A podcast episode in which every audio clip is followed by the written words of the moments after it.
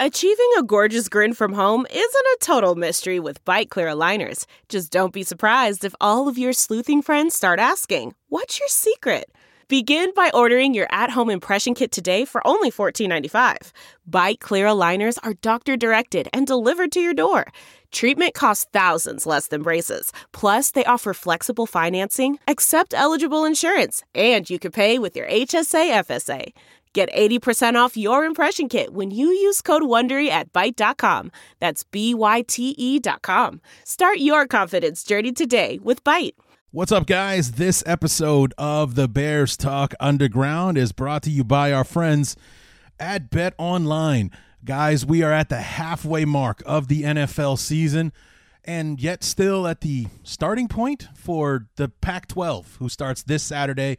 You've got Big Ten, ACC, SEC, all the college football that you could want because I think the Pac 12 were the last holdouts of getting their you know what together to play some football this year. You got plenty of other things going on in the sports world, and uh, you may not be able to get to a game this year. But uh, Bet Online is going the extra mile to make sure you can get in on everything imaginable this season. From game spreads and totals to team player and coaching props, BetOnline gives you more options to wager than any place online. Head on over to BetOnline today and use promo code ARMCHAIR to take advantage of all the great sign-up bonuses. BetOnline, your online sportsbook experts. My guest this week, Tyler Rowland from Locked On Titans, and uh, I must confess, um, I do use our good friend Lauren Cox quite a bit to get guests for this show when I can't find one myself. He's a great resource. Uh, those guys all have to be on each other's shows, so you get in contact, and he's an it's an easy in for me. That's why you see so many locked on guests on the show. Sometimes they're my first choice. Sometimes it's like, hey, Lauren, I'm having trouble finding a Titans guest. Do you think you get me in touch with the locked on Eagles guy? And um, that's what I did uh, this time. Actually, I, I, reached out to the Locked On Titans guy myself and um, was able to hook up with Tyler Rowland. And, uh, uh, you know, and it's one of my favorite conversations that I've had this season. Even you know, it's been a really great run of guests uh, for me. Uh, you know, Ross Jackson last week, uh, Tyler Rowland uh, this week. You know, it's been a really great string of guests I've had this year, which makes me feel really good about coming back and doing the show. Because as I've expressed to you guys during the uh, during the preseason, during the off season, and when I first came back, the reason that I was gone for so long was the the whole blah of just everyday life with COVID and you know basically just living inside my own four walls because I'm working from home now and so I don't really get out to get a chance to go out and venture around uh, very much. Um, talking to people like Tyler, talking to people like Ross and Lauren and, you know, Evan Western and, and Jeremy Reisman and things like that. I'm glad that I have this and I'm glad that I have you. So thank you uh, for listening to the show. Uh, this was a really fun conversation that I had uh, with Tyler, uh, talking a lot of Bears Titans. And for the second week in a row, I go into this conversation with a lot of concerns, a lot of worries about what the Titans might be able to do. And I walk away feeling better about our chances after uh, Tyler was able to share how the 1 5 and 1 Bengals were able to take the 5 and 1 uh, Titans to the woodshed last weekend, and it's actually something the Bears are entirely capable of pulling off. And in some ways, it will be necessary for them to do what the Bengals were able to do on offense. The Bears will need to do that uh, as well. And I'll let uh, Tyler tell you what that is. So let's go ahead and get this thing started. It's the Week 9 preview with myself and Tyler Rowland previewing Bears Titans for week number nine. So let's get to it.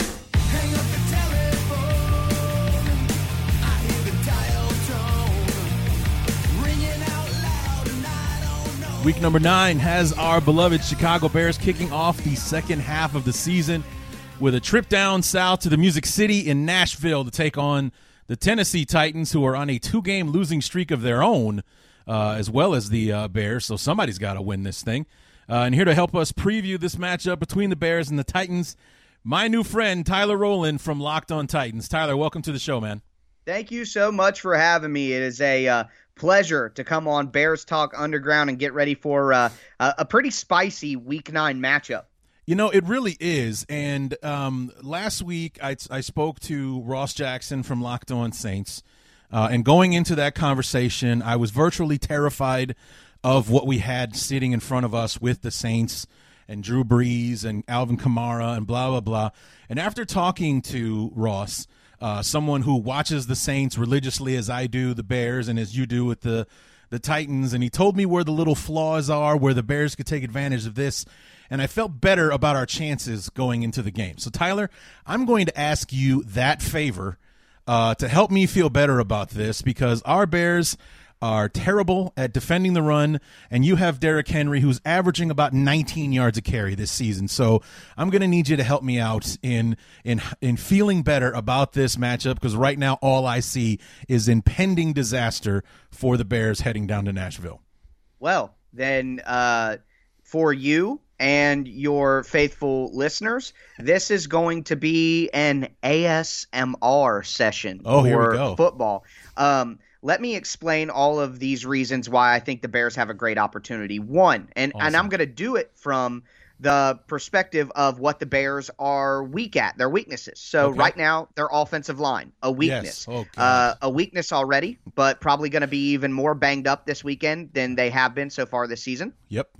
Um, so you think about that and you're like, oh no, the pass rush. How are we going to be? Okay. Well, the Titans just went up against what I would call an even worse offensive line or as equally as beat up of an offensive line mm-hmm. as the Bears have last week in Cincinnati, and the Titans registered zero sacks mm. on Joe Burrow.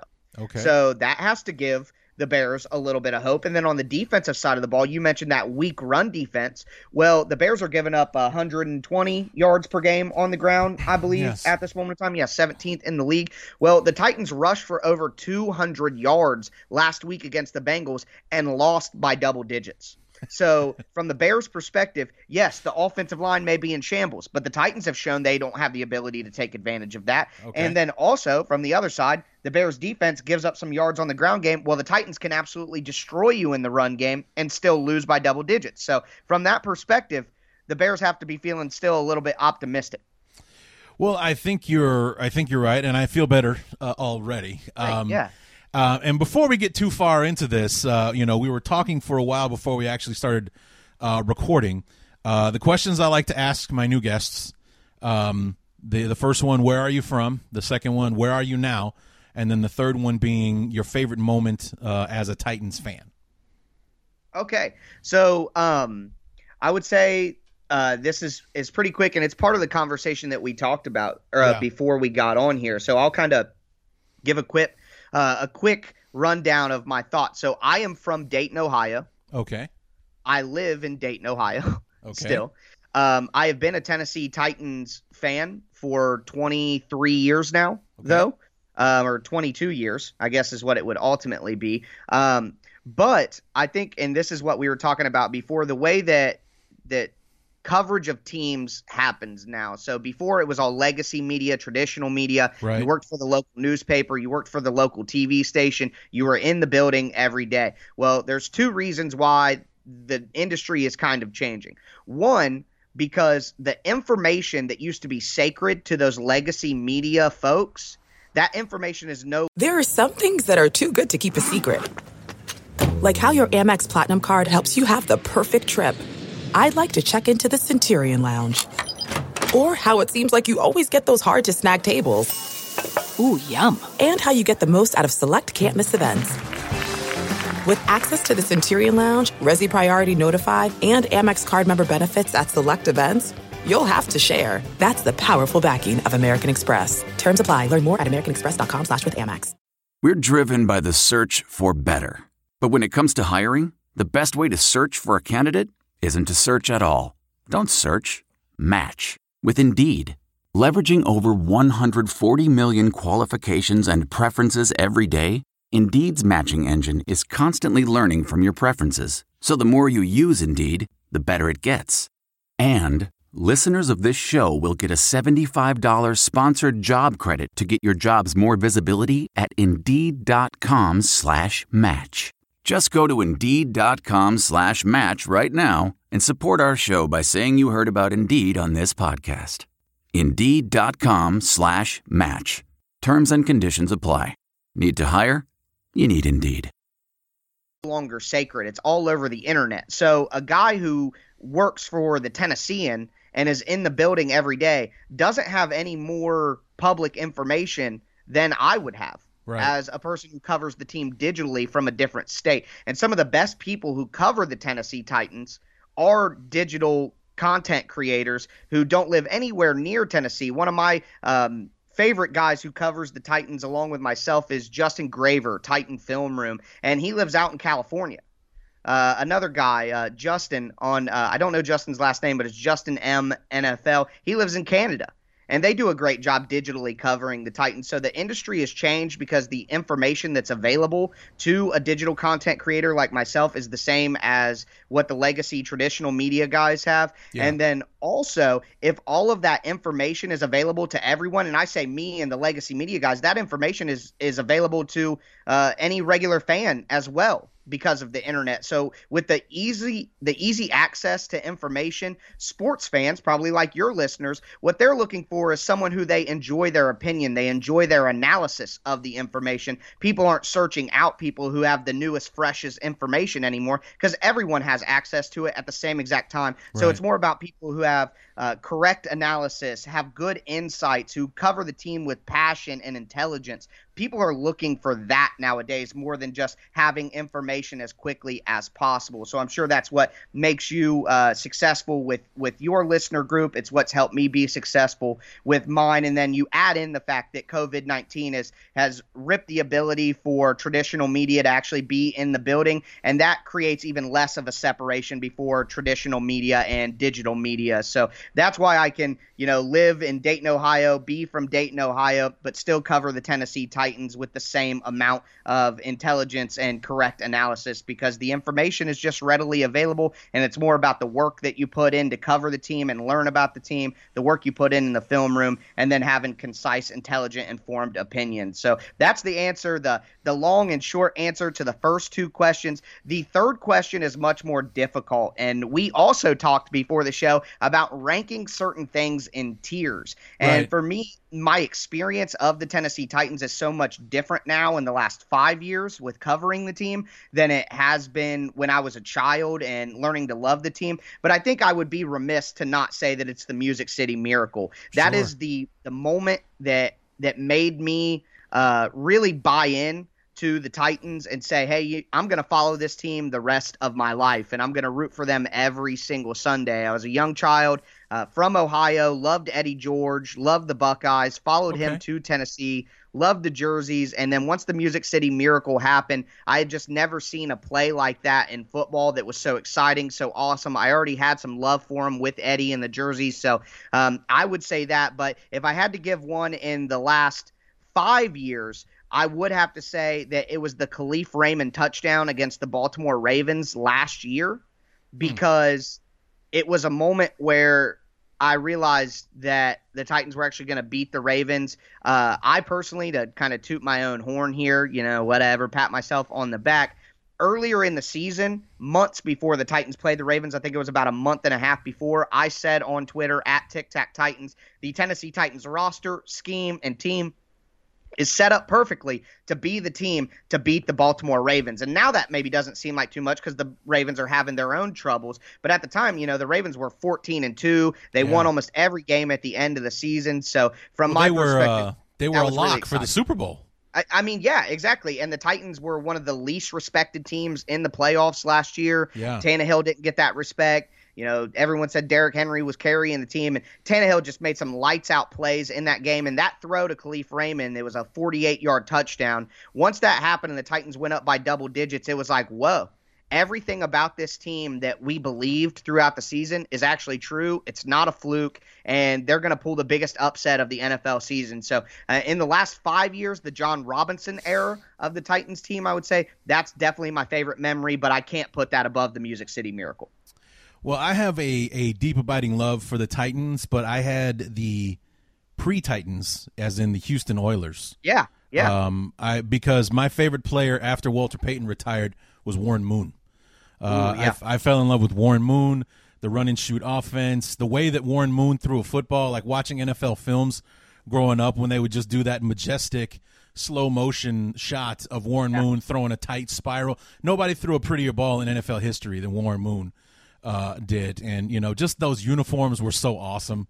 You know, the the powder blue and the the you know the the oil derrick on the helmets and stuff like that. I just I love the Houston uh, Oilers uh, and everything, and uh, you know that Tennessee Oiler thing. I wasn't sure about that. Can I give you a controversial the... take on that? Sure. Uh, so a lot of Titans fans get upset when they see like jersey mock-ups of Houston Texans players wearing the old Houston jerseys. Yeah. Some Titans fans will say, "No, we are the Houston franchise that came to Tennessee. That's our history." Sure. Uh, in my opinion, I don't subscribe to that that theory. Once the Houston Texans got once Houston got the Texans and got their own team back, in my opinion, the city of Houston deserves the city of Houston's history. Sure. Nashville, Tennessee, and Tennessee as a state does not deserve any claim to the Houston Oilers franchise just because they, if anything, they deserve it less because they decided to leave. To me, that would be like the Indianapolis, or that would be like,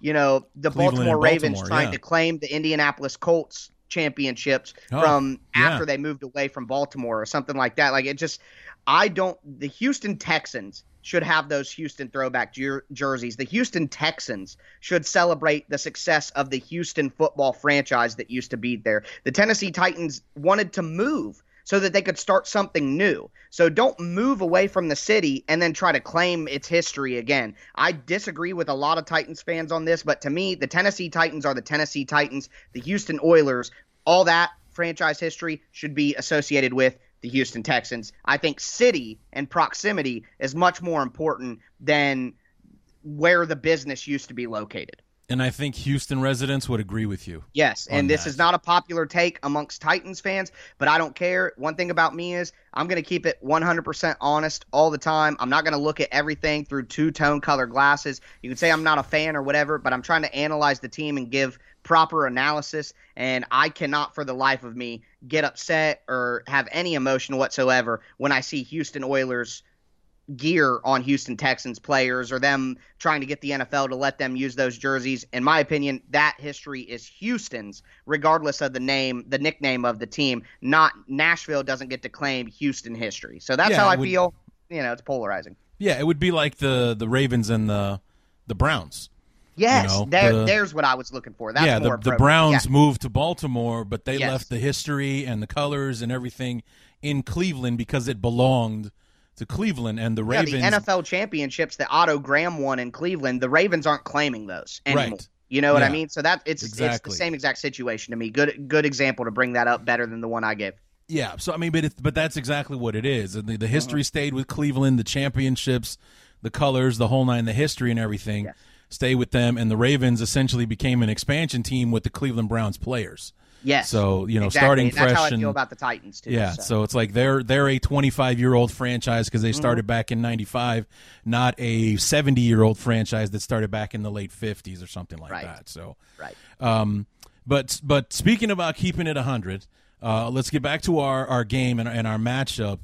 Um, tell me exactly what it is that the one five and one Bengals were able to do to you know, to to win this game against the Titans because I used to run a picks pool with a bunch of friends of mine, and we did a confidence uh-huh. pool. And if I had to put a confidence level on the Titans and Bengals, I would have put the highest grade that I could on that game, especially with the Titans coming off a loss, a tight loss to the Steelers the week before. To go into Cincinnati, I just thought they would feast on the Bengals, and yet it was the other way around. Yeah, yeah, 100%. And in my opinion, you know, we're talking about football. So it's a team game. There are a ton of factors every week. You can't just blame one thing. But you know, to, to give you the best answer possible, I'm going to point out two different things one on offense, one on defense for the Titans. For the Titans' defense, what it came down to against Cincinnati is Cincinnati was able to execute quick rhythm passing to the outsides. The Titans had Johnathan Joseph, a 36 year old cornerback, starting at the time. They had a seventh round rookie and Chris Jackson, who is the 115th ranked out of 115 cornerbacks on Pro Football Focus. He's ranked last wow. in the NFL in coverage grade and overall grade for the cornerback position, and the film matches up. So the Titans had two non NFL level cornerbacks playing in the slot and then on one outside. And the Bengals said, We don't care if our offensive line is bad because you're not going to be able to get to us anyway. We're going to toss it out quickly. Johnathan Joseph can't guard Auden Tate. Johnathan Joseph can't guard Tee Higgins. Tyler Boyd is going to roast the ro- seventh round rookie and Chris Jackson. What do we have to worry about a pass rush for when our guy is going to beat you immediately, and I'm just going to toss the ball to him for four, five, six. And sometimes you're tackled immediately for four, five, six. Sometimes you break one tackle and you get a couple yards, you get a first down. So the Titans' inability to play tight coverage against the Bengals allowed them to use the the quick rhythm short passing game as an extension of the run game. And if you look at the Bengals the Bengals were able to run for over 100 yards. They were very successful in the quick, short, outside passing game against the Titans' disadvan- uh, disadvantageous matchups at the cornerback position, and it just allowed their offense to function, stay ahead of the sticks, never get too far behind, not face a lot of third and longs. They were taking layups. The Titans' defense was giving them layups, and they were taking layups, and it allowed them to to gain rhythm on offense, gain confidence as a team, and ultimately put up 31 points on the the defensive side of the ball for the Titans, the the or on the offensive side of the ball for the Titans, the biggest problem is the Titans don't have a lot of guys who can beat tight man coverage. So if you line up in tight press coverage on third and long situations, the Titans don't necessarily have the talent to beat you there. The Titans offense wants to stay on schedule. They want to run the ball. They want to get third and short opportunities. And when you're in third and four, third and three, third and two, you can still use those play action fakes that the Titans utilize so well. If you get into third and long, third and eight, third and nine, third and 10, third and longer, well, that play action fake isn't going to influence the defense as much as it would if it was third and short or third and medium. So sure. it kind of removes what the Titans do so well and wh- what their players do so well. If you can get them in third and long situations, the Titans just don't have the skill set at wide receiver or at tight end to consistently win and get separation against tight, solid man coverage. And the Bengals, like the Steelers, crowded the line of scrimmage, crowded the box because they weren't afraid of the Titans beating them deep and it's allowing teams to play downhill, play more aggressive, attack the line of scrimmage, shoot gaps, penetrate, which disrupts the run game. So the biggest problem for the Titans is not being able to have enough success against tight man coverage in third and long situations. And then, like I said, on the defensive side of the ball, the Titans almost have the opposite problem. They don't have the ability to guard people to prevent those quick, easy passes to the outside that can work as an extension of the run game. Well, again, that makes me feel good about what the Bears can mm-hmm. do, and and just out of necessity, the short, quick passing game is going to be a must uh, for our offense uh, on Sunday if we want to survive. Um, and you know, playing tight coverage is something we've got two of the better corners uh, in the league. We got an All Pro in Kyle Fuller and a absolute rookie sensation in Jaylon Johnson mm-hmm. uh, on the great. other side, and even Buster Skrine is a damn good nickel corner. Uh, mm-hmm. As well, so I mean, we've got secondary, and you know, we also have Eddie Jackson, one of the best safeties in football, uh, as well. So you know, coverage really shouldn't be a problem uh, for the Bears, especially if that's something that the Titans um, struggle with. But you know, like I said, my my concern is more with the with the running game and what Derrick Henry is capable of, especially since uh, since I saw him shot put Josh Norman thirty yards into the end zone in that that Tuesday yeah. night game a few weeks ago into the astral realm. Yeah, I mean that was a my God, that was crazy when he did that. Yeah. I was watching the game, and you know he just absolutely launched him.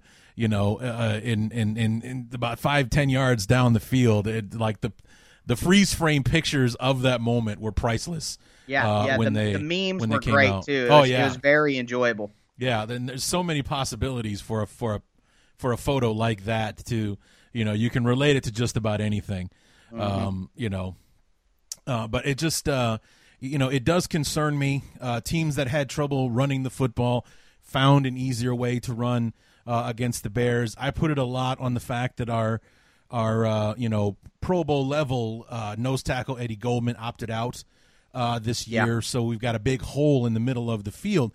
And Bilal Nichols, who's been filling in admirably uh, as our nose tackle this year, is more of a pass rusher than he is a run stopper, and we're seeing that week in and week out. Um, you know, it, it's the, the Bears have a, a penchant for turning, you know, third and or second and nine or something into third and two because we gave up seven yards right up the gut. Um, you know, on a running play to you know wh- whatever kind of running back you got back there. Uh, if you can find, you know, like Gale Sayers used to say back in the day, you can find that 18 inches of daylight. You can find your way into the second and possibly third level of the Bears defense yeah. and put some yards on the field. Yeah, I, I mean that that has to be the plan for the Titans. I mean, obviously, uh, the general consensus is everything is built around the run game, and that is true. But as I mentioned earlier, um, the Titans were able to rush for 200 yards and still weren't able to score more than 20 points. So while I'm sure they their goal here is to have success in the run game, the reality is they have to be consistent enough in the run game and in that success that it gives them third and short opportunities where this talented Bears pass rush can't just tee off on Ryan Tannehill. And and one thing I don't know if Bears fans, you know, obviously they're probably not following the Titans as closely as they're following the Bears, but the Titans did lose their starting left tackle tackle Taylor Lewan earlier in the season to an ACL injury, and do have a backup tackle in in Ty Sambrailo. and he's been suitable. Uh, he's been perfectly fine. He's not great, but he's been okay. Um, the Bears pass rush, though, whenever the Titans tackles go up against a truly dynamic group of pass rushers like TJ Watt and Bud Dupree or even Yannick Ngakoue in Minnesota, they have a tendency to struggle. So if they go up against better than league average guys on the edges, it can give them problems not only in, in the pass rush but also in, in the run game. So to me, the Titans can have success in on the ground, but it has to be consistent success so that they can sustain drives. And we have two of those guys in Robert Quinn and uh, Khalil Mack. Khalil Ma- so, yeah, that guy Khalil Mack. I've heard yeah, of him. I think. I think you might have. Yeah, he's he's okay. He's all right. I think we might hang on to him. So um, but let, us talk about the the defense uh, for a second because I'm looking at your your schedule this year, and aside from 14 points against the Broncos and 16 in that massacre against the Bills uh, a couple of weeks ago, the defense gives up a lot of points. 30 to Tennessee, 30 to Minnesota, 36 to Houston, 27 and 31 in losses to um, Pittsburgh and um, Cincinnati uh, last week. I mean, is is this a defense that is susceptible to big plays? Is that where all the points are coming from? But what exactly is is causing the defense to to have to basically get in shootouts and outscore their opponents rather than beating their opponents? Quite frankly, it is the opposite of that. The Titans do not give up explosives. They mm. don't. Uh, 20 yard passes, 15 yard runs. Uh, they simply don't do that very often. What's happening is the Titans are dying by a death of a thousand paper cuts. Sure. Uh, as sure. I mentioned, uh, the Bengals plan, this was the Steelers' plan as well. If you watch the film of both of those, uh, also the next gen stats where you can see the plot out of where the quarterback threw the ball. It's almost like a shot chart in basketball, but for a quarterback. Yeah, yeah. If you go look at that for the past two weeks for the Titans' opponents, it is very obvious that they are attacking one side of the ball, and that's where Johnathan Joseph was lined up. So they were just throwing short passes to the outside requiring Johnathan Joseph to cover, requiring Johnathan Joseph to tackle. And at 36 years old, the guy's had a great career, but he's just not an NFL player anymore. He's more of a coach. And the Titans didn't expect him to have to play a big role. They wanted to bring him in as sort of a pseudo coach to help with the limited offseason, but he got forced into duty due to injuries in the secondary, and teams were just picking on him nonstop. Another thing to consider here is that the Titans are not doing well on third down. They're historically bad on third down right now, over 60%, allowing third down conversions to their opponents. So they've been miserable on not only third and shorts, but third and longs. And, and the biggest problem is because you know, teams just get rhythm on offense because the Titans are giving teams layups. And the real issue with that is um, it's it. There's multiple reasons here. Like I mentioned, Johnathan Joseph isn't an NFL cornerback anymore. Uh, Chris Jackson isn't an NFL. He isn't ready to be a starting NFL cornerback as a seventh round rookie. So the Titans are playing two guys out there, talent wise, that can't get the job done. But it's also the general manager's fault for those two guys being the only options that they had for half of a season but it's also coaching's fault because the Titans are doing some confusing things schematically. They are running twists and stunts up front with their defensive line while playing backed off man coverage. Well, oh, the twist and the stunt isn't going to have the opportunity to get home and have time to do that if you're playing eight to 10 yards off of a wide receiver. Yeah. So the way that they're marrying their coverages and their rushing oppor- and their rush concepts doesn't make a lot of sense either. So they're struggling from a talent standpoint. They're struggling from a roster standpoint, and they're also struggling from a schematic standpoint. And then finally, the last part of it is guys just aren't making plays. Titans head coach Mike Vrabel has a very uh, common line that he uses. He says, It's the Jimmies and the Joes, not the X's and the O's, which translates to at the end of the day, you have to beat the man in front of you. That's what football comes down to. Can you beat the man in front of you against his will? That's and the Bill Titans Belichick simply, talking right there. Well, Mike Vrabel coming from absolutely, yeah. Bill Belichick, he preaches those same sort of no nonsense, no excuses, accountability. So while the Titans have been bad in, in their scheme and their play calling, in my opinion, with the way that they marry coverage with their pass rush concepts. And while I also think the roster wasn't set up for success at the cornerback position, and while I also think that the Titans were just at a talent disadvantage with the players on the field, the other part of it is guys are just not making plays. If you look at the Bengals tape, um, Tee Higgins had a crazy catch on a third down on the sideline on Johnathan Joseph yeah, early in the game. Outstanding play. Yeah. Tyler Boyd had an insane 360 catch on a third down that turned right into a, the Bengals' uh, second to last touchdown. So uh, those guys just made plays uh, against the Titans defender. I mean, they just made a play, and the Titans defender didn't. So there's multiple reasons this is that the defense is struggling, but that's kind of how I would divvy out the blame. Now, one thing to take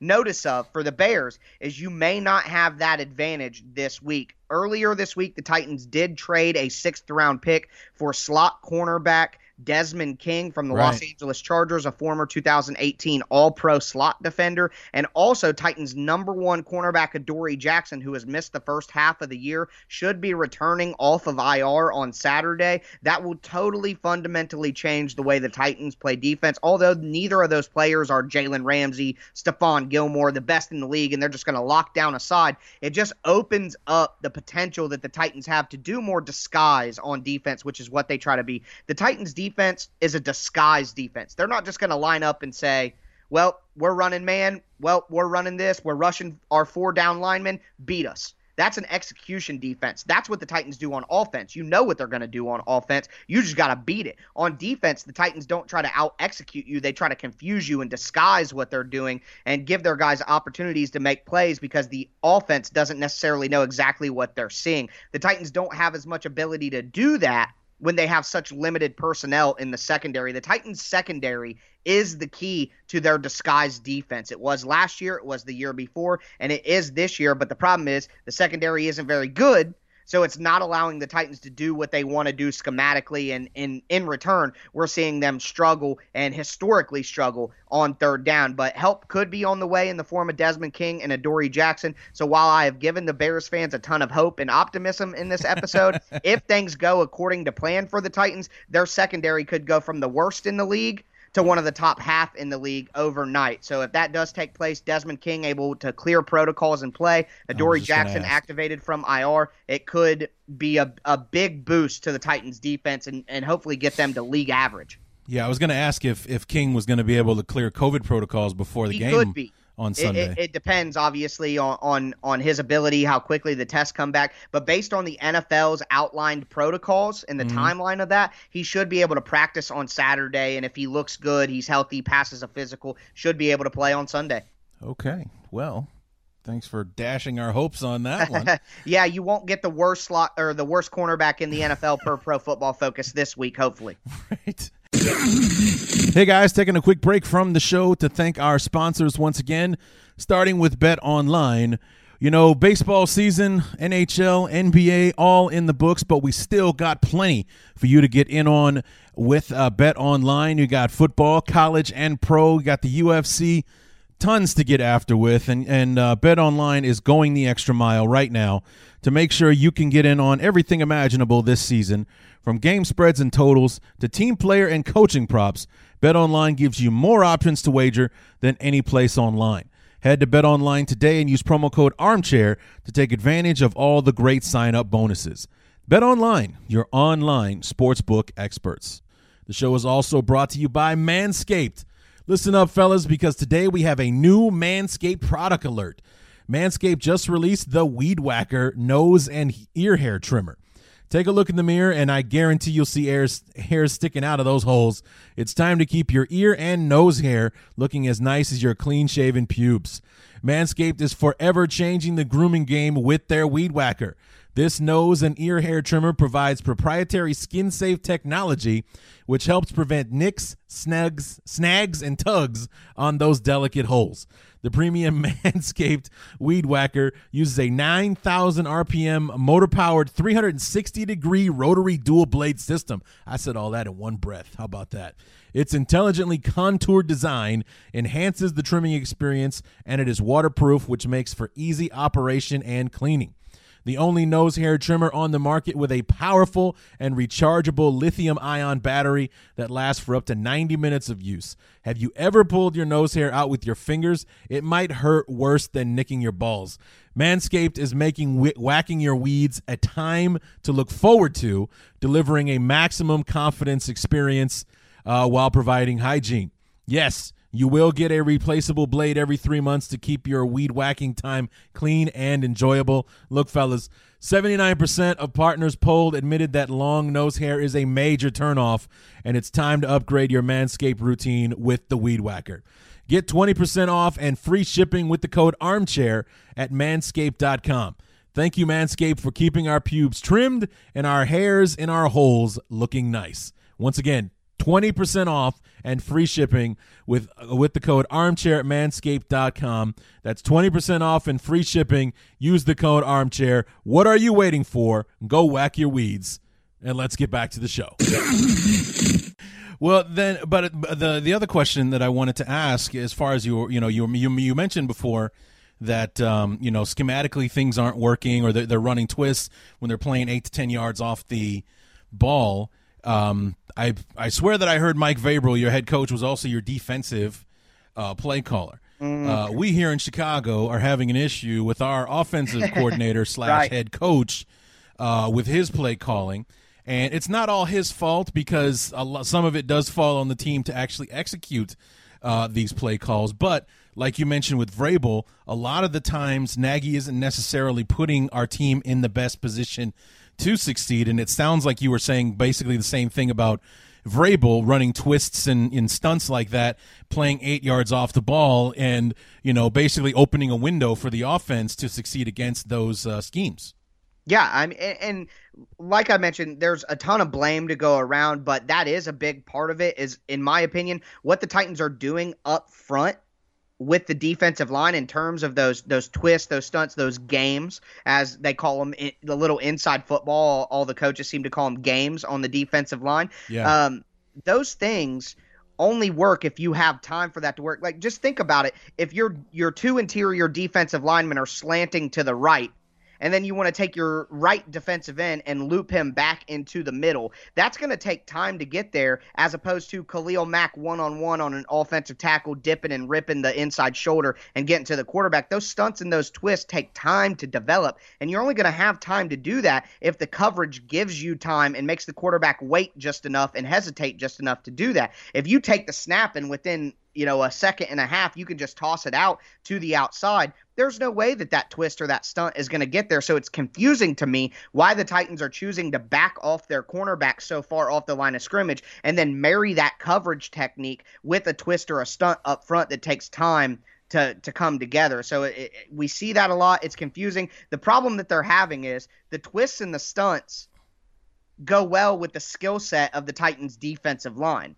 Mm-hmm. But the twists and the stunts don't and and press man coverage to take away that timing doesn't fit with the skill set of the corners that they had the first right. eight weeks. So it was just causing a problem. The Titans are trying to be who they are, but at the same time cover themselves so that they don't give up big plays because of their deficiencies in the cornerback room. And you just can't play defense like that uh, with one foot in the door and one foot out the door. So to me, that that that's a big issue. And in terms of Mike Vrabel, as the, Mike Vrabel isn't technically the play caller on defense. That's our outside linebacker coach Shane Bowen. But okay. I'm not going to say that your analysis there is off is off because the reality is Mike Vrabel did not replace his defense defensive coordinator from 2019, Dean Pees.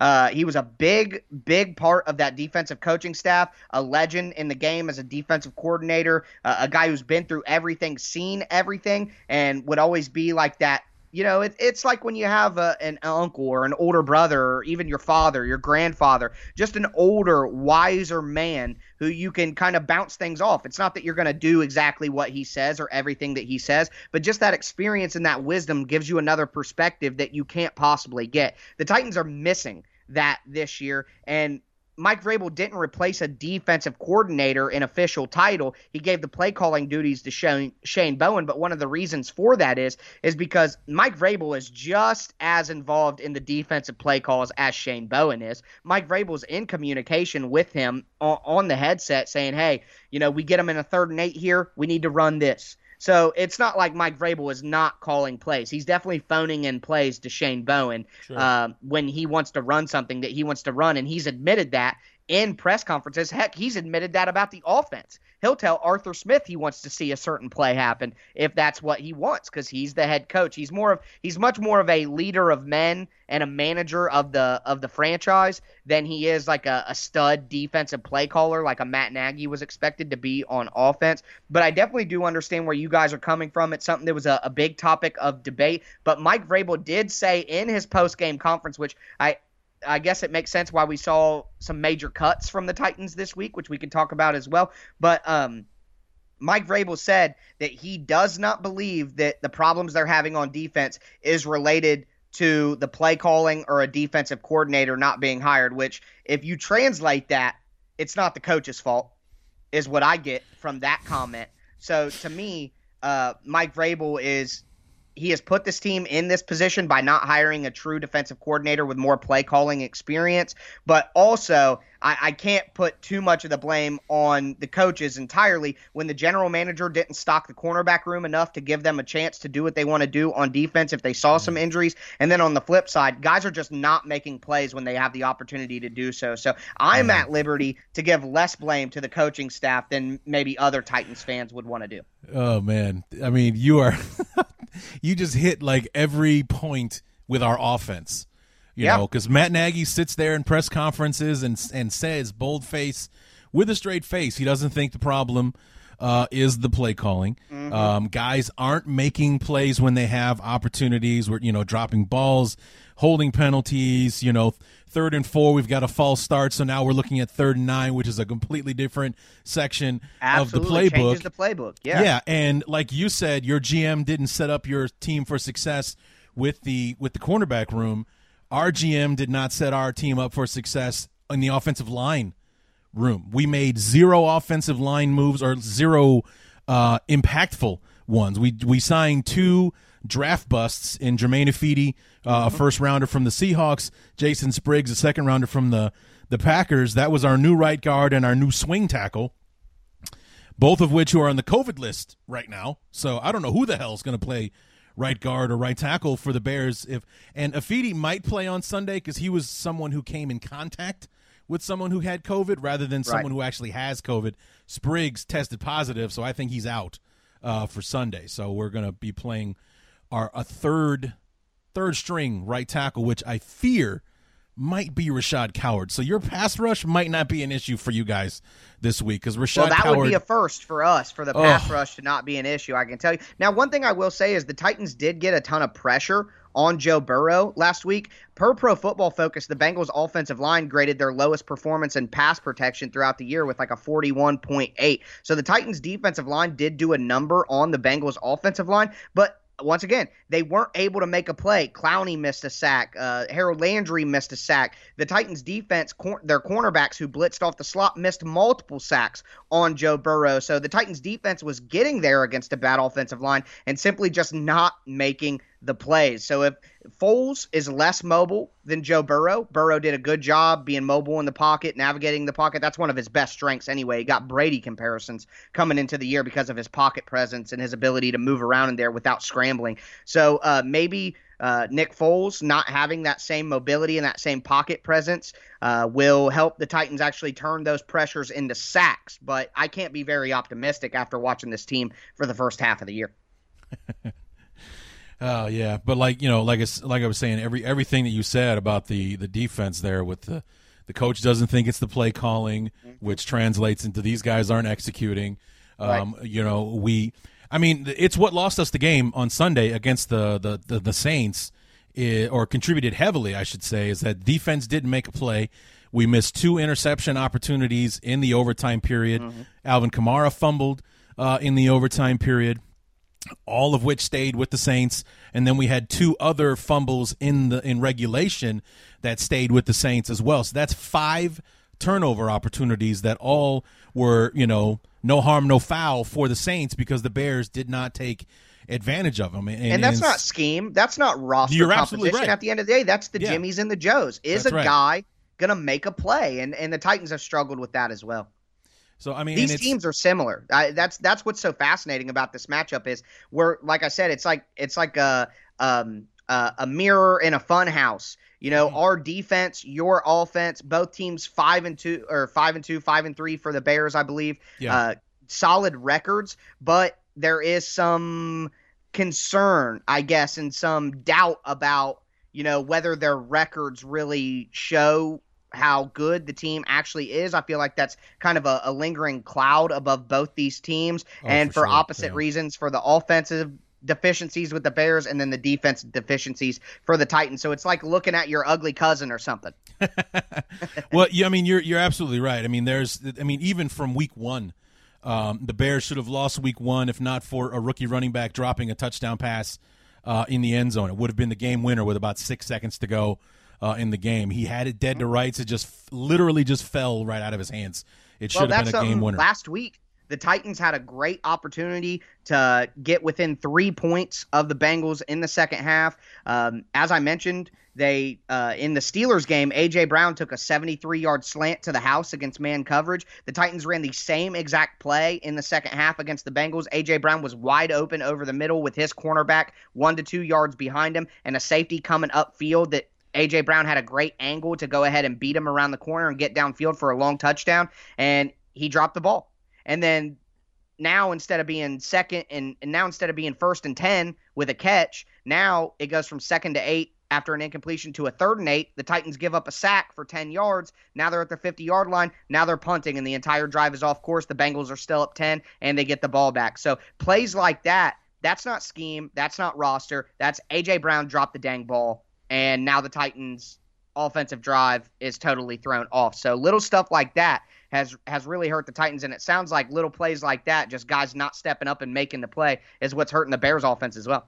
Yeah, and it's it was especially you know hurtful on Sunday, especially since those missed opportunities came from the better half uh, of our team. It's like our defense failing to to to take advantage of the mistakes that our opponents uh, were making. You know, to, to to to miss out on five, all five of those turnover opportunities uh, were were were cataclysmic uh, for the Bears. They kept the Saints alive, and the funny thing was, it was the defense for the Bears that kept this the that kept us in the game with the Saints. I mean, that's the only reason that we were still able to hang around in this ball game and have a chance at at pushing at forcing overtime uh, at the end was because our defense was locking it down and only giving up field goals instead of touchdowns uh, when the Saints were able to, you know, drive. It was a very bend but don't break kind of game uh, for the Bears, and the only thing that was missing from total success were those turnovers, and we missed five opportunities, three in the overtime period alone. I mean, it was mind-boggling and frustrating to even think about.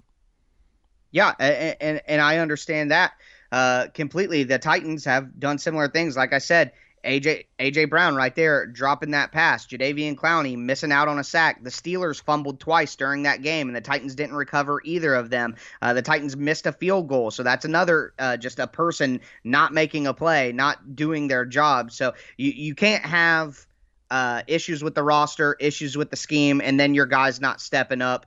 Uh, one thing I do want to mention from the Bears' perspective, uh, one of the Titans' best players over the last four years has been Kevin Byard. They're all pro safety. Yeah. Um, he's he's been phenomenal, quite frankly, throughout his entire career. He's having the worst year of his career this year. A linebacker for the Titans, pass coverage specialist, but also a three down linebacker, Jayon Brown. He's been as bad as I've ever seen him be in run defense this year and in pass coverage and filling those holes in the zone. So some of the Titans' best players are having their worst performance we've seen them have in a season where the Titans have the highest expectations that they have had over the last five years. So uh, I'm seeing, uh, once again, the comparisons, the similarities between these teams just continue to grow as we continue to talk.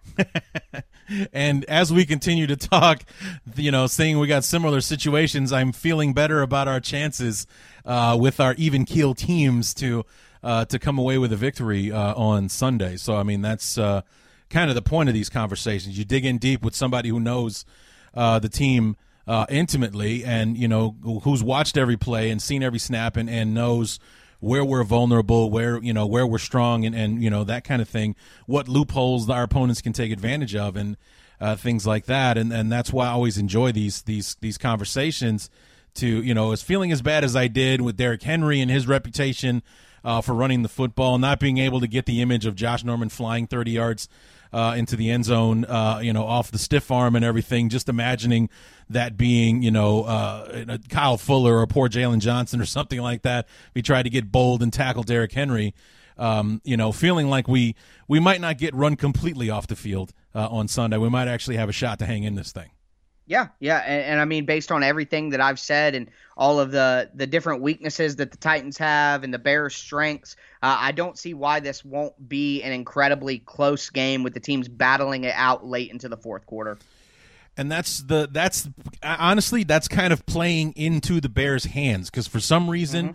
You know, this team can really stink it up for the first 45 minutes, and then they are the cream of the crop in the NFL in the final 15 well, know, the Titans have been getting off to very slow starts the past uh-huh. two weeks, especially on offense. Uh, the defense actually kind of held up their end of the bargain on the first couple drives for the Bengals. It was the Titans' offense that didn't get going. So if the Titans come out starting slow again and the Bears uh, continue their trend of being a good closing team late in the game, that could really spell trouble for the Titans. And I, like I said, I think this game's going to be incredibly close. And what I picked the Steelers to beat the Titans to uh, the chagrin of a lot of the my listenership. but uh, the reality of the situation is here, a lot of games come down to which defense can get a stop at the end of the game. It's, yeah. It, football is turning more and more into basketball, especially with the COVID limited offseason and everything. But just mm-hmm. the trend of NFL football less penalties, less defense. The scoring is up. Uh, it's just the same as with NBA basketball. And one thing that, that I noticed is in the NBA, it's all about who can get that one critical stop in the final two minutes. Well, the NFL is kind of turning into that. Which defense can get that one critical stop late in the game to turn the tide and allow their offense to get that last score. So in this game, just like in the Steelers game, although these teams are very similar, the Steelers defense is so much better than the Titans defense and the Bears defense is so much better than the Titans defense that that has to lean towards the Steelers like it did and the Bears like it did and their ability to maybe get a stop against the Titans offense late in the game. Yeah, the the only thing that concerns me is that the Bears can't seem to find a balance in those final two minutes, whether it be the first half or the second, because it killed us in the first half against the Saints. They can't really seem to find that balance between playing the soft coverage, like yeah, go ahead and, and take that five yard uh, you know catch inbounds, so the clock keeps running and blah blah blah, and and uh, also tightening up when the time is right because they played loose coverage last drive of the first half and turned a thirteen to three game into a thirteen and ten halftime score. Uh, and it really kind of made because and in my analysis when I did my re- review show on Tuesday, it was that's where we lost the game. It was right there when we gave up that touchdown. That's where we lost the game because we shouldn't have. We just sat back on our heels, tried to keep the Saints in front of us. They made a few more plays than we could manage. The next thing you know, Jared Cook's wide open in the end zone. It's 13 to 10 at halftime instead of 13 to 3 or even, mm-hmm. you know, 13 to 6. It makes all the difference in the world, and that's where I felt like the Bears uh, kind of blew their opportunity to uh, to shut the Saints down. Actually, and and it's a disappointing feeling, I'm sure, because oh, yeah. the Saints are considered a, a better team than yes. the Bears, whether mm-hmm. that regardless of records and just the the football cognoscenti uh, considers the Saints better than the Bears. So when you feel like we had such a real opportunity to win that game and kind of change the narrative around this team and change the the feeling in the building about what this team could possibly accomplish and especially for the Bears in, in the division with the Packers and the competitive NFC West that's going to take up a lot of wild card oh, yeah. spots like yeah. it's so critically important for the Bears to be able to maybe win some games that people don't expect them to win and the Titans like I said they lost that game by 3 points against the Steelers despite playing terribly on third down um, despite the fact that the Steelers were really efficient on offense. They forced turnovers. They still missed out on two fumbles. Uh, they missed a field goal to tie the game in overtime. They had a few critical errors on offense that prevented them from getting touchdowns early in the game. And it's just such a, a deflating feeling to know that you should have and had such a good opportunity to beat a team that's considered better than you and kind of flip the way the team is viewed and the way the season is going, but you squandered that opportunity because the players that you count on the most just weren't able to to make plays when you expect them to make the plays. So that's why once again, uh, uh both of these teams like our seasons feel the same yeah. right now and, and the feeling around the team. So I, I think that whoever does find a way to win this game will use it as a booster to kind of right the ship and push towards a playoff spot. And the team that doesn't may start to kind of feel the the walls closing in on them a little bit, and that negative mentality could kind of seep in and, and ruin a season. You're you're absolutely right, and I I completely uh, agree with you here because it's this is the Bears' last chance to salvage this stretch because we had you know, we went five and one. Uh, you know, isn't this great? We beat the uh, Carolina Panthers week number six. We're five and one. Look at us alone atop the NFC. Briefly, yep. you know, after the the Seahawks lost their first game, we were the number one seed in the NFC for a few days, mm-hmm. and you know we lose that game to the Rams, worst performance of the season. Monday Night Football, we get trounced by the Rams. We got the Rams, uh, you know, a, a, perennial playoff team. We got the Saints, and then we got the tough Titans. This is a three game stretch that everyone was kind of dreading with the way we've been playing up to this point. We had no business winning that game against the Rams. You can't feel any worse. You can't feel bad about losing that game because a we just did not play well enough. I mean, right, on either right. side, either so any phase, offense, special teams, defense. We That's how I feel about the game. Bengals game. The Titans yeah. didn't deserve. It's way different than the Steelers game or the Saints game for the Bears, yeah. where you had a real good chance to win. Yes, you felt like you exactly. were. You felt like you could win. The Titans did not play well enough whatsoever to win that game against the Bengals. They didn't deserve to win that game, and I would imagine that you and your listenership feel the same about the game against the Rams. They were just oh. outplayed thoroughly in all oh, three phases. From like from the beginning, it just kind of was like, oh, this is not going to be our night, right? Uh, right, kind of right. thing. I was and, at that game too in Oh, Ohio. At the at Paul Brown Stadium, and the wind was so piercing. And uh, not to get too far into it, but I have a little bit of a skin problem. Um, where I, I don't react so well to strong winds and cold weather. Uh, okay. And man, not only was I suffering from the cold, but then watching that Tennessee Titans performance play out, oh god, it was it was just the worst, man. It was the absolute worst. Yeah, I mean, it sucks when you when you finally get a chance to see. I mean, especially for someone like you, you live outside the markets. You only have so many opportunities to see them, and once every couple of years they come to you. And here we are. I'm going to this game. I'm going to look at, and this is the game that you show up for. Yeah, You not know, only it's- that, but the last time that the Titans played in Cincinnati, I was there as well when they had Jake the Hurt Locker at quarterback and lost. I think it was thirty-four to three, and I had a oh, Bengals fan didn't say a word to me the whole game, just five rows in front of me. And every time something good happened for the Bengals or something bad happened for the Titans, the dude would just turn around and flip me the double bird and then turn back around. I'm never uh, going to Cincinnati for a game again. Is basically what it comes down to. I, I curse yeah. the team. Yeah, I, I I heard it's a real sweet place to hang out. It's Cincinnati. And I go to Indianapolis for the game against the Colts in Indianapolis every single year as well. And I could not speak high, more highly of the Colts fans. They're oh, cordial, Oh, they're, they're great. friendly, they're polite. Absolutely. The stadium is very comfortable. There's not a bad seat in the house. Not and at all. although I hate the Colts more than any other franchise in the NFL, I simply can't hate their fans. But that kind of brings me into you were talking about a stretch. The Titans are in a similar spot after this. If the Yeah, Titans I was just looking at that. The Bears, they go to five and three. If the, the Colts are going to be playing against the Lions this week, who probably won't have Matt Stafford due to COVID, So yeah. that looks like it should be a Colts win. The Colts would then go to six and two. If the Titans lose, not only in the last two weeks do they drop from five and one to five and three. They lose their lead of the AFC South, and then they have to play the Colts, the Ravens, and the Colts again the next three games. If the Colts are a better team than the Titans, and at in this scenario their record would be better, it would be fair to say maybe they're a better team. And the Titans happen to lose two of those three games. Well, now they're six and four. They've lost a game to the Colts who are probably eight and three, eight and four at this time, and the season just feels really, really different. So, like I said earlier, from the Bears' perspective and the Titans' perspective, this is a major turning point game in how these seasons will play play out for these two very similar teams. Yeah, for the Bears, it's their last shot at some kind of respectability as far mm-hmm. as like when people look at their record to think like, well, this is a 5 and 3 team that should probably be two and six right now with the way that they've been playing. Somehow they miraculously keep winning uh, football games. Uh, they keep getting, um, you know, um, underappreciated as far as like the yes. games that they've won instead of getting credit for the fourth quarter comebacks and things like that. It's more like the Lions blew it, the Falcons blew it, blew it. Uh, yeah. The referees screwed the Buccaneers in that Thursday game. That's why the Bears were able to hang around and win it at the end. And right. you know, same thing with uh, you know Carolina didn't have McCaffrey or you know this, that, or the other. There was always some kind of excuse as far as as, as opposed to the Bears winning the game. There's a reason why their opponents lost it uh, right. and, and, that kind of thing.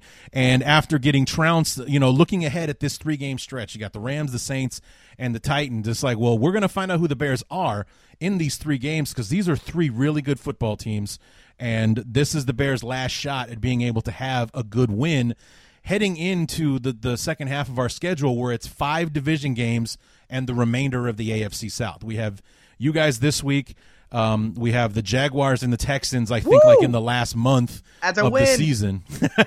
yes, it is. I hate Jacksonville, man. I mean, not in like like I don't want anything bad to happen to their players or their team or anything. It's all good natured sports hate, right? You know, of course. But man, when the Jags fan, when the Jags won that first game against the Colts in lucky fashion, anyways. Uh, looking back on it, it's obvious how lucky they were to win that game when they were thoroughly outplayed by the Colts. But when they won that game, the Jags fan base was coming after me on Twitter. You know, blah blah, blah had this to say, that to say, and I, I can't lie, I I I smile um, pretty widely every time I see the Jacksonville Jaguars lose. I love it. Yeah, you, you kind of, especially after something like that, you do kind of revel in the fact that they were 1 and 0 and like, look at this. They beat the Colts. Yeah. The Colts are supposed to be a decent football team. And then they rattle right. off seven straight losses after that. But like, wow. Yeah. How about that yeah, week if you one could find victory, a way guys? to bottle that, I would yeah. drink it every day. nice, nice. Um, one last thing I wanted to ask you about. You mentioned special teams and Gostkowski. How much patience are you guys going to have with the future Hall of Famer? I mean, is, is his reputation the reason he still has a job? Because he's missed some pretty critical kicks for you guys this year. Well, I, I would do this. This is a very divisive topic in the Titans fan base. The Titans made a bunch of cuts this week, and a lot of people were opining for uh, Gostkowski to be cut as well. But this is what I will say. I'll mix in where what I think the organization is thinking and what I think. So the Titans paid Gostkowski $2 million. That's a pretty big investment in a kicker, even if it's just a one year deal. So yeah. they paid him a good amount of money. He has been one of the best kickers in NFL history. And although he has missed some kicks, the first three games of the season, he made the game winning field goal for the Titans. Nice. To win the game. So, although he has missed some kicks in big spots, like the one against the Steelers to go into overtime, um, he's made some big kicks too. And here's the other aspect of it. So the organization is thinking, hey, we paid him a lot of money. Hey, you know, he's been one of the best kickers ever. Maybe he'll get it back on track. He's not missing by a wide margin on his kicks. He's not just completely off the mark. His kicks are going straight and then they're just fading at the very, very end. I don't know if anybody I'm sure some people that you listen to play golf. It's like when you hit a really good drive, it's going straight, and at the last second, it kind of just starts to hook a little bit. No, it's not a terrible drive. It didn't slice all the way to the right and out of bounds, but you thought you had it straight, and at the last moment, it just kind of bowed on you. That's what's happening to Gostkowski with his kicks, is they're just fading right just a little bit. And in my opinion, from my perspective, this is something I preach on my show, Locked On Titans I, and I make an example to dating. So I'm a single man in my 30s. I know a lot about dating. Okay. Uh, so if you decide that you're gonna, it's uh like Jerry Seinfeld. Uh, maybe showing my age here if you have a younger listening audience, but uh, I love Seinfeld, my favorite sitcom of all time. And Seinfeld is uh, notorious for finding little issues wrong with the woman that he's dating and using that as a reason to stop dating her. Oh, she's got a big toe. Oh, she says this word weird. Oh, she uh, likes this kind of food, and it creeps Jerry out, and he just can't do it, and he's got to get out. Well, in my opinion, the Titans were kind of doing that with kickers last year. Now, the kickers deserved it, but the Titans went through Ryan Succop, Cody Parkey, Cairo Santos, Greg Joseph. Uh, shoot, I, I, can't even remember the fifth kicker that was on the roster during the season last year because of how many they went through. What's at some point in time, young man, you got to settle down. Right. Young woman, you got to settle down. You can't just date after date after date and different people, or you're going to find yourself in a worse position afterwards than if you would have just settled down with the one you like the most. Right. So Mike Vrabel has a relationship with Gostkowski from their days together with the Patriots. Yep. We paid him $2 million. He hit game winning kicks in the first three games of the season. He has been one of the best kickers in NFL history. Who is to say that we cut him, we go try out somebody else, we bring them up? Who's to say they're any better? There and now we wasted two million dollars in, in, cap money. Uh, we don't have someone who's been through the the rigors of an NFL season. We most likely got a young guy or someone else who's been washed out. I just don't see a better option out there for the Titans. Yeah. I don't like the grass is greener approach just because he's missing kicks. We got to replace him. At the end of the day, young man, young woman, you got to quit dating and you got to settle down. And I think the right move for the Titans, which was echoed by general manager Jon Robinson today, is we are going to stay confident in Gostkowski. Now, of course, there's a line if he comes out and he's completely shanking kicks, he goes 0 for 3 against the Bears or something like that, then yeah, a move will have to be made. This isn't a, a complete, uh, you know, get out of jail free card for Gostkowski for the rest of the season. But right now, based on what I've seen and based on what I'm getting from the organization, I think they just want to stay confident in him, ride him out, and try to let him kind of fix things rather than going back to the well and trying to get a brand new kicker and cycling through a bunch of different options like they did with kicker last year because they did that last year and it didn't work either. So I do want to say one thing though. Uh, Cairo Santos and Ryan Succop are like combined to be like 89% accurate. Ryan Succop has been the second best kicker in the NFL in terms of total points scored. He just won special teams player of the month for the Tampa Bay Buccaneers. So I think the Titans maybe are just cursed at the kicker position. And as soon as guys leave, they go back to being good. And as soon as they show up, they start to suck again. Well, you know, I think we just uh, Cairo Santos is kind of ending our curse uh, because we cut Robbie Gould uh, in the mm-hmm. preseason for 2016, and as much as Bear fans, you know, talk about like, well, we shouldn't have done it, we shouldn't have let him go. You guys, they have the, that whole revisionist history thing where they forget that he missed like you know three or four game winners in 2015. Granted, we yeah. were a terrible football team in 2015, but there would have been a huge difference between five and 11 and like eight and eight in in 2015 if he'd have made some of the kicks that he missed. And then he came back and I think was 2015 or 2016 the first year with the 35 yard extra point. Was it because uh, I think it was 2016? Yeah, because, I believe it was 2016 as well. Yeah, because he missed like every field extra point except for like one in the preseason. So he just like picked up where he left off mm-hmm. in 2015, and it just looks like you know, it was more of a change of scenery thing. He'd been in Chicago for a thousand years up that point. Maybe Sometimes it was time for him necessary. to move on. And he's been fantastic. He was okay for the for the Giants. He signed with them that season, and then he found his new home in San Francisco, mm-hmm. and he's been you know Pro Bowl level again with with them. And here we are, you know, with the goofs that we've had kicking field goals for us the last few years.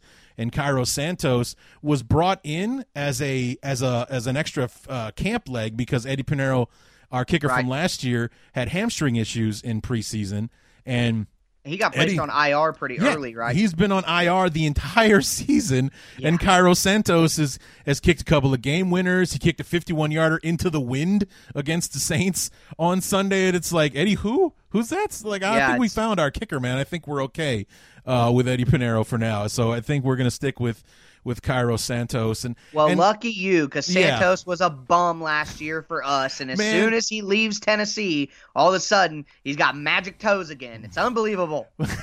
I think he's just healthy again. You know, because wasn't he like an amazing kicker for the Chiefs or something like that when he started his career? He's an you know Pro Bowl level kicker. He's one of the best, and then he had like one of those terrible like uh, muscle off the bone groin groin tears or something, and he's been trying to recover from it all these you know these past few years.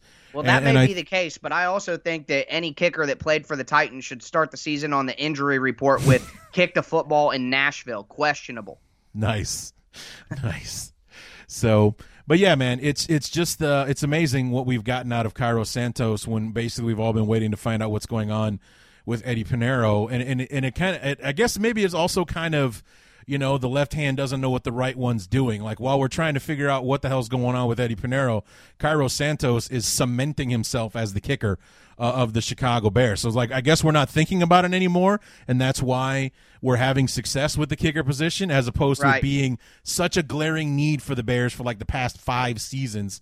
Now we're now we don't really care about the kicker position, and it's one of the most successful parts of our team right now. Well, one so. last note on special teams before uh, you know we get out of here. One thing that I do want to say is the Bears. I have throughout throughout this episode given you a lot of optimism from a special teams perspective. The Titans this week cut their long snapper Beau Brinkley that's been with the team for eight seasons hmm. because he has been really off the mark the last few weeks. And he had such a bad snap on a PAT on the Titans' last touchdown in the fourth quarter against the Bengals that they didn't even get the kickoff our holder, which is our punter, Brett Kern, got smacked by a Bengals defender. And now our all pro punter, Brett Kern, who was the best punter in the AFC last year, is going to be out for multiple weeks. So oh, the Titans wow. are going to have a backup punter they're going to have a shaky kicker, and they're going to have a brand new long snapper on special teams. So if the Bears are going to win this game in a couple of different phases, if they can win on defense and win on special teams, it should be able to mask the problems that they have on offense because the Titans' defense isn't very good.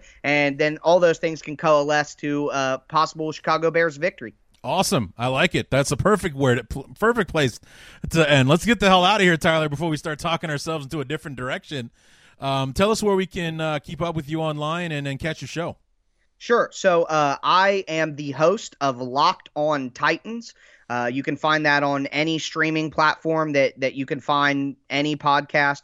Quite frankly, I know this is a a Bears program, but I will be doing my lock or my crossover Thursday conversation will drop on Thursday morning before this game with Lauren Cox from Locked On Bears. So some good, good information for Bears fans that they yeah. can take from that. Friday will be my Football Friday game preview. I go over keys to the game, player matchups to watch. Uh, those things would be interesting for a Bears fan to listen to, thinking from because what I do is I'm scouting the Bears currently. I'm in the process of watching tape, and I devise a plan on fr- for, for for my Friday show that basically goes over what I think the Titans will do schematically on offense and defense to try to attack the Bears and win the game. So from a Bears perspective, it may be interesting to hear my analysis of how the Titans should attack the Bears. It lets you learn more about the Bears, lets you learn about what the Titans may be trying to do and pointing out some of those things throughout the game. And then also, uh, I'm just so incredibly entertaining that you could be a fan of any team and just enjoy every word that I say. And you know what? I'm exactly the same way.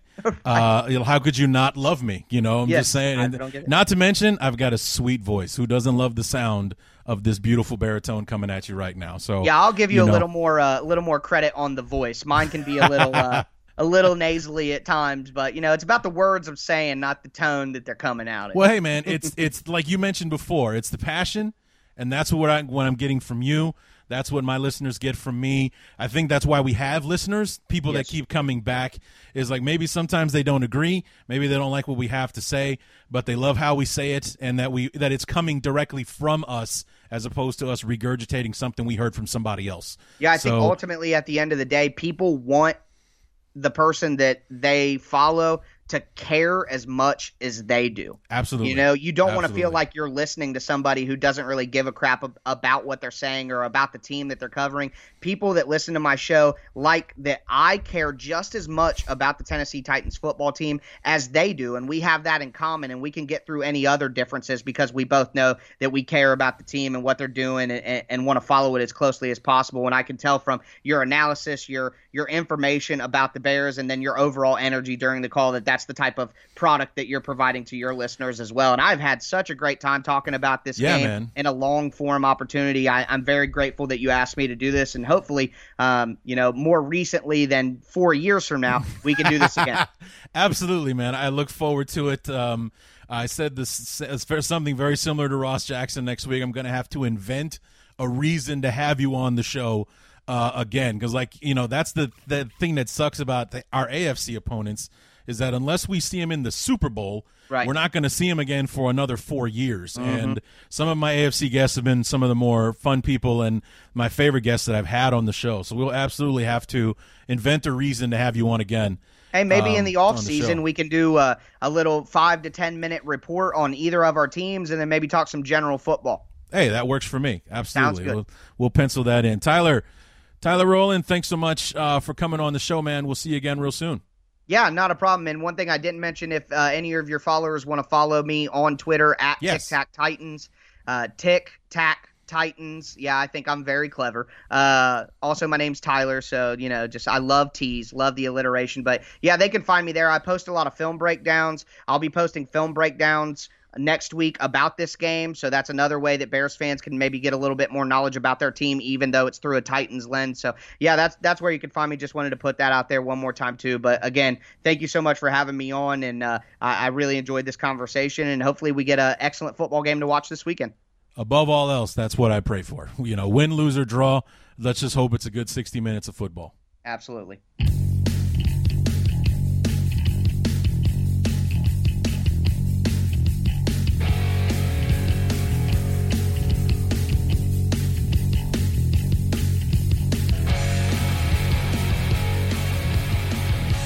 Once again, I want to thank my guest Tyler Rowland from Locked On Titans for being on the show, being my guest this week. Had a hell of a time uh, talking to him, and and you know we touched upon it. Um, we you know, and we talked about it after the show and before the show. Uh, quite frankly, we just it, it's one of the reasons that I love doing the podcast. It's it's really something for someone who was so nervous about having guests on the show for the first time my, my first year doing it back in 2015 it's people like tyler that make me regret not doing it sooner. You know honestly it, has been a pleasure uh, meeting all of these guys and gals and, and having them uh, on the show. And and, um, you know a lot of them are not bear fans. Uh, almost all of them are not bear fans actually. Uh, but we have this this kinship this bond that is either the the shared passion for our teams or just our overall love of football and you know the the team uh, aspect and everything like that. You, you bond with somebody that you have almost nothing else in common with. It's it's a really great thing, and I'm very happy uh, to have that. And uh, I guess I'm just in a good mood today. And uh, you know, it was an awesome conversation. Look forward to, uh, like I said about Ross Jackson last week, creating or inventing a reason to have him on the show because unfortunately he is an AFC guest, which means you know, we don't have the luxury of, you know, finishing in the same place as the Tennessee Titans and them being a same place opponent uh, next season. Unless we see each other in the Super Bowl, we won't see the Titans again until 2024. So, yeah, we're going to have to invent a reason to have Tyler on the show uh, again at some point and as often as humanly possible. So, maybe we'll discover that he's an expert or something like that. You heard him talking about analytics, so maybe he can be our analytics guy or something who knows? I, I really can't wrap my head around some of that stuff. It's uh, it's a little more reading than I like to do, to be honest with you. Uh, I'm very good with math. I'm good with numbers. Those kind of things stick out in my head. Ask anybody. I was like a carnival act at my high school reunion a few years back because I could still remember everyone's birthday. You know, I made some husbands look really bad with some of my my old girlfriends from high school being able to remember their birthdays. I remember one in particular um, uh, she she, I, I told her what her birthday was, and her husband, I could see him over his shoulder saying, "No, that's not it." And she's like, "Oh my God, you're right." I know I'm right. It's a disease. I don't know why I brought that up. I just did. But um, anyway, had a great conversation with Tyler. Look forward to having him on the show again in the future. Follow him online at Tic Tac Titans, like he said on Twitter, or um, listen to his shows uh, this week. He's having our good friend Lauren Cox on the show for their crossover episode today on Thursday, so that should be out right now. Go ahead and dig that, and uh, maybe catch his show on Friday. Listen to his analysis and uh, his um, you know lead up show as he called it uh, to get ready for Bears Titans. Uh, on Sunday, and I will be back tomorrow as well uh, on Friday with my deep dive uh, preview episode. I don't think I'll get into the X's and O's uh, as deep as our analytical friend Tyler would, but uh, give you my my thoughts and my two cents on uh, what the Bears need to do in order to come away with a victory against the Titans, or more importantly, what they need to not do on Sunday uh, to uh, to succeed uh, against the Titans. I feel like Tyler has opened a big window for us as Bear fans to have some hope in this football game. And like I was saying during the during the interview, this is the Bears' last shot at uh, beating a team that people have respect for. I mean, not that the Vikings didn't earn a big, you know, nod of respect by handing it to the Packers in Lambeau uh, last Sunday, but they're also a two and five football team. They'll be coming into Soldier Field on Monday night in a place where they historically lose every single time. So, uh, you know, the Bears will probably be favored for the first time in a long time when we play the Vikings uh, next Monday. But uh, for this one, we're definitely not favored. I think we're six and a half point underdogs uh, against the Titans. And uh, the Titans are struggling just like we are. And it sounds like, you know, we kept going back and forth using the term mirror uh, and everything. The Titans are another one of those teams where they got off to a to a good start, a fast start, but they're a lot of one score games, a lot of you know just getting barely by uh, their opponent. They've just done it in more impressive fashion because you know their offense is the one racking up the points, and you know the defense is making just enough plays for them to uh, win. For the Bears, it's the other way around. It's our defense that's soaking up all the highlights, and our offense that are scoring just enough points to get us a victory. So, um, you know, also I don't think that uh, our level of incompetence at times on offense mirrors the level of incompetence on defense uh, for the Titans. I, I, don't think that I don't really haven't heard much about how bad the defense is for the Titans as much as I've heard how horrible our offense is in Chicago. So, um, you know, while there are some definite similarities, and you heard me talking about, um, you know, the the defensive play caller slash offensive play caller for us doesn't think it's the play calling. Uh, the GM didn't set us f- up for success in the offensive line room. We have a few injuries, and we are as screwed as we can possibly be on the offensive line. Like, I have no idea if we're going to be starting a seventh round pick as our starting right tackle this week, or if he's going to be our swing tackle bes- behind Rashad Coward. Like, remember that can that configuration when Jason Spriggs went down with the injury right before halftime uh, in the football game. Coward moved to right tackle, and that's what got Alex Bars on the field. I'm guessing that's going to be some somewhat of this of what we're looking at with our offensive line this week, and that's if we figure out who the hell our center is going to be. Because not only is Cody Whitehair still down, as far as I know, and Sam Mustipher is injured as well. Don't know how long he's going to be out, or if he's going to miss any time, or if he's just banged up. I don't know what the hell the situation is with the offensive line uh, for the Bears and what we're going to put on the field on Sunday.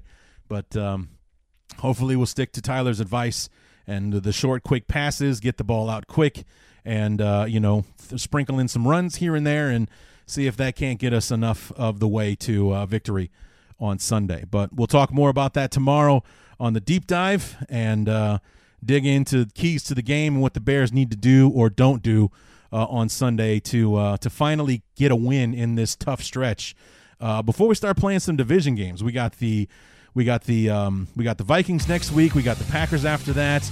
We got another game with the Lions, and then another game with the Vikings and the Packers as well. Before we sprinkle in the Texans and the Jaguars uh, here, so we got some very very important games coming up after this one. You know, this is the tough stretch, but we still have a lot of tough football uh, left to be played. So um, come on back tomorrow for the deep dive preview and um, we'll get you ready for Bears Titans on Sunday. So until then, my name is Larry D, and this has been the Bears Talk Underground.